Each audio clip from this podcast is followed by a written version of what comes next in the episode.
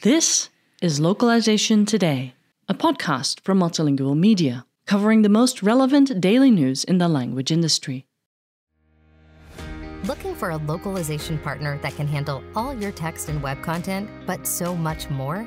To stand out in new markets, you must first blend in. Blend is your single source for everything localization, helping brands expand to new markets with AI driven technologies and a global community of language experts and voice talents in 120 languages. Mention this promo and get 10% off your first text, voice, or video localization.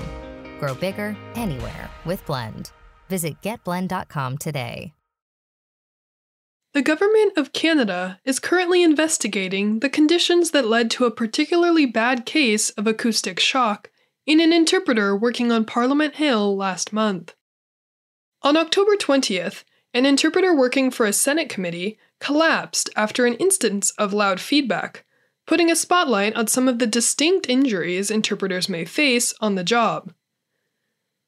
Although interpreting is far from the most dangerous job out there, it does present health risks, from acoustic shock to ergonomic injuries, that are somewhat unique to the profession.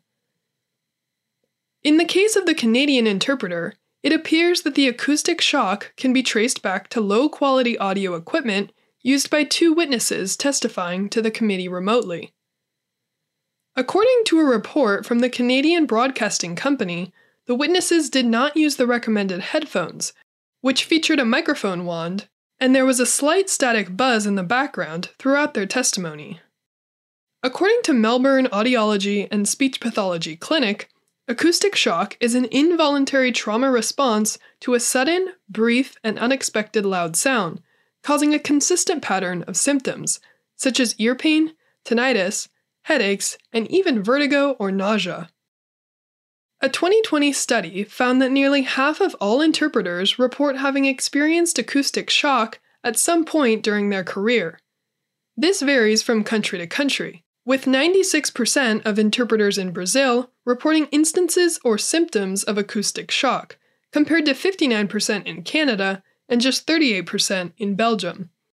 In a 2020 blog post, the American Translators Association recommended interpreters consider investing in a limiter, which, as the name suggests, limits a listener's exposure to sudden bursts of sound that could cause acoustic shock.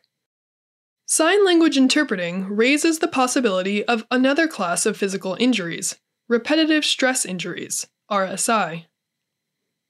This is a generic umbrella term for injuries associated with repeated motions or tasks that can cause stress or tension in the extremities and include conditions like carpal tunnel syndrome and tendinosis.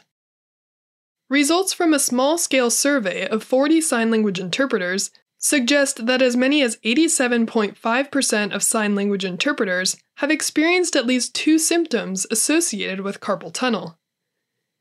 When symptoms of RSIs are left unaddressed, they can develop into more serious disabilities. In order to alleviate the stressors that interpreters face on the job, the National Consortium of Interpreter Education Centers, NCIEC, advocates for team interpreting, which can also mitigate some of the mental fatigue caused by long days of interpreting work.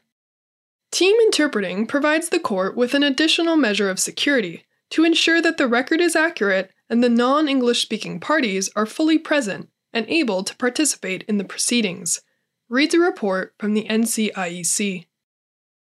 This article was written by Andrew Warner and was originally published on multilingual.com on November 14th, 2022. Thank you for listening to Localization Today. To subscribe to Multilingual magazine, go to multilingual.com/subscribe.